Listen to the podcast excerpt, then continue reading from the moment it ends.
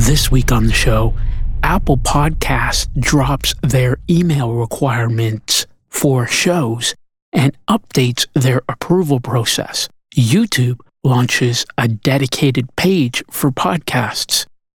A surprisingly small number of podcasts are still in production, and much more.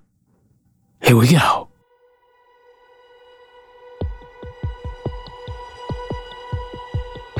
Marketing news, content news, tech news, sound news, interviews, product reviews, podcast reviews. For creatives by creatives.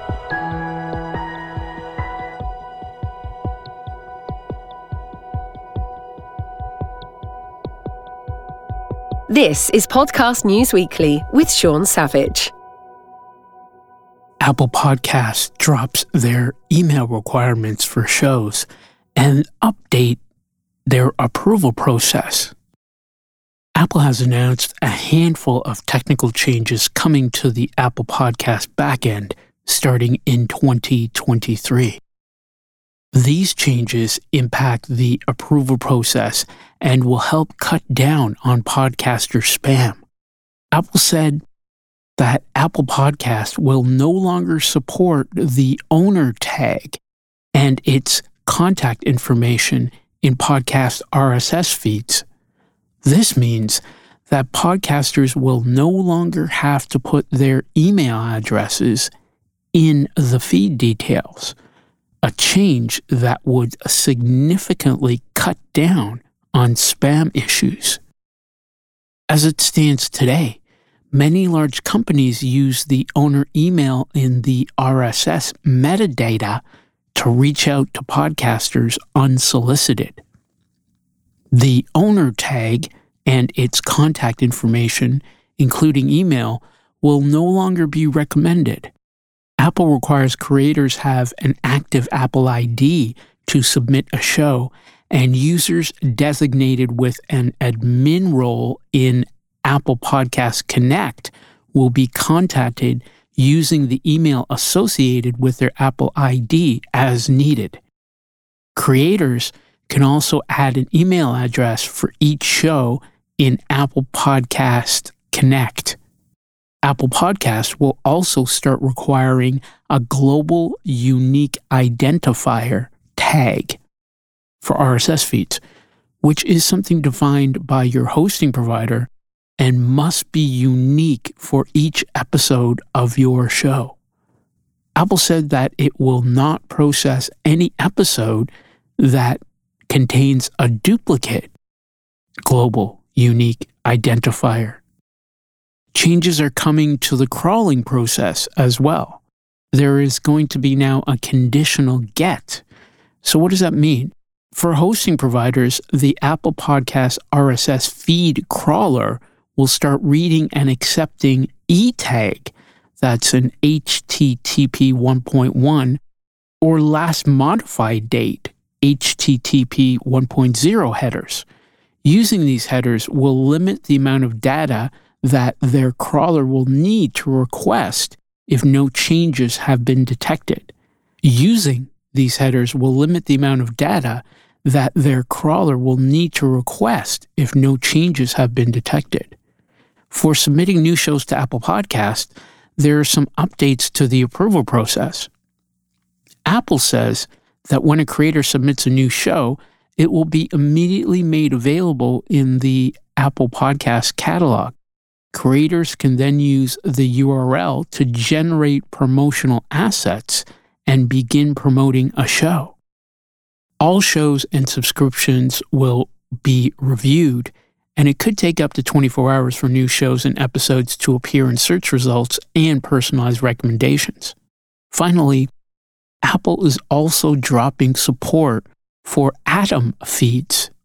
New shows in Atom feed format will no longer be accepted, and any remaining shows will no longer be updated, the company said.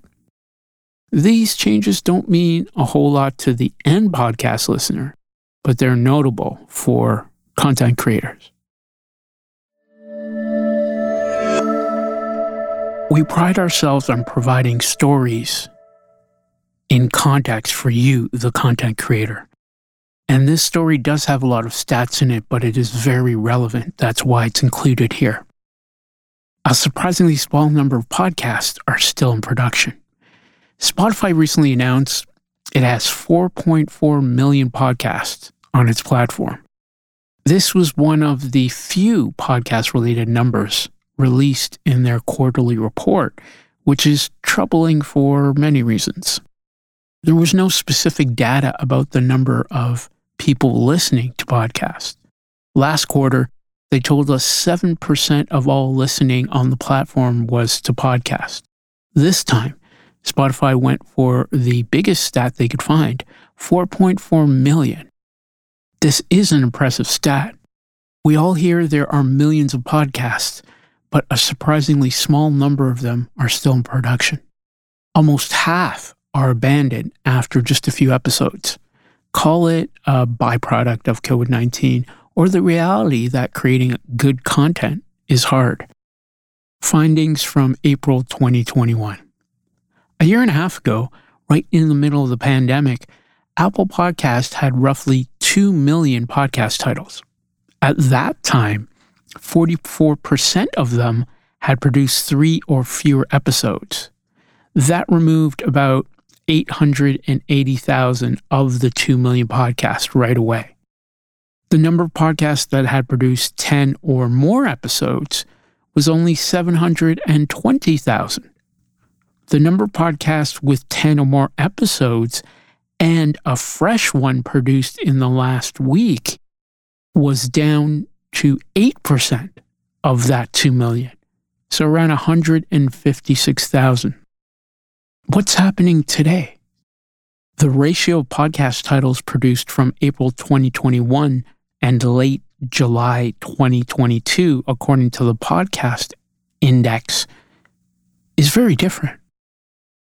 Despite the large growth in podcast titles, the number of podcasts that have produced 10 or more episodes and produced an episode in the past week stayed the same as last year.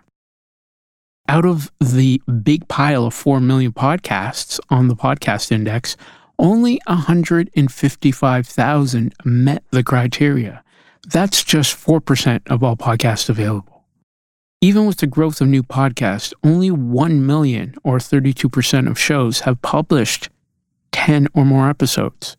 Translation Most podcasts have not produced a lot of content. Is it head spinning that relatively so few hit these thresholds? Yes and no. Podcasts come in different flavors and varieties. Many are short run series of just a few episodes. Some are less prolific producers, some are seasonal. That said, nearly half started a podcast and quickly stopped after fewer than three episodes. Putting these numbers into context, the 155,000 podcasts that produced 10 or more episodes and dropped an episode in the past week may seem small in relation to the universe of all podcasts created and still available. Thinking about this in terms of other media might put it in perspective. There were 559 new scripted shows on cable, streaming, and broadcast outlets last year. There were 74,000 new audiobook titles. Some were hits, others missed the mark. The podcast index data removes some dormant shows automatically and shows that there are a lot of great podcasts out there that have run their course and aren't being produced anymore. The most popular podcasts are produced to a consistent schedule and released every day or week. Those are your real competition. Good content in any form is hard to create and harder to sustain. These numbers really bear this out and why I felt the need to include it in this episode. So the next time someone says there are over 4 million podcasts out there, let them know the stat. YouTube launches a dedicated page for podcast. Even in its bare bones form, YouTube's new feature could pose a threat to Apple and Spotify. YouTube is embracing its position as the unintentional most used podcast platform by launching a dedicated podcast page. As the lines between podcasting and YouTube blur, any step the company takes toward consolidating listening could pose a challenge for competitors Spotify and Apple Podcasts. The page debuted in late July and is still in the rollout process. It can be accessed only in the US at youtube.com forward slash podcasts or through the Explore page in the app or the browser, where there is a new podcast tab. The new page features trending shows and channels that already have millions of subscribers, like the H3 podcast or Logan Paul's podcast, but otherwise does not exhibit a ton of curation. The page is not nearly as sophisticated as rival podcast platforms, but that may not matter at all that much. A study by Cumulus Media found that YouTube is already outperforming Apple Podcasts and Spotify thanks to the rise of video podcasts and ease of use. So maybe it is smarter to stick to the format audiences already know. YouTube's presence in the podcasting space happened more by osmosis than as a deliberate strategy. Apple was the first tech giant to enter the space, launching podcasts in 2005. Spotify started aggressively pursuing podcasting in 2019 with studio and tech acquisitions and blockbuster deals with stars like Joe Rogan and Alex Cooper. Meanwhile, podcasts on YouTube just kind of happened because everything ends up on YouTube one way or another. Podcasting is still small potatoes for YouTube. The streamer brought in $28.8 billion for its parent company Google in 2021. Meanwhile, the entire podcast industry just passed 1 billion last year, according to a study by the Interactive Advertising Bureau. YouTube doesn't really need to own podcasting, but the page is an indication that the company may put more resources into it anyway. As a content creator, it may help to look into YouTube and start putting your podcasts up there.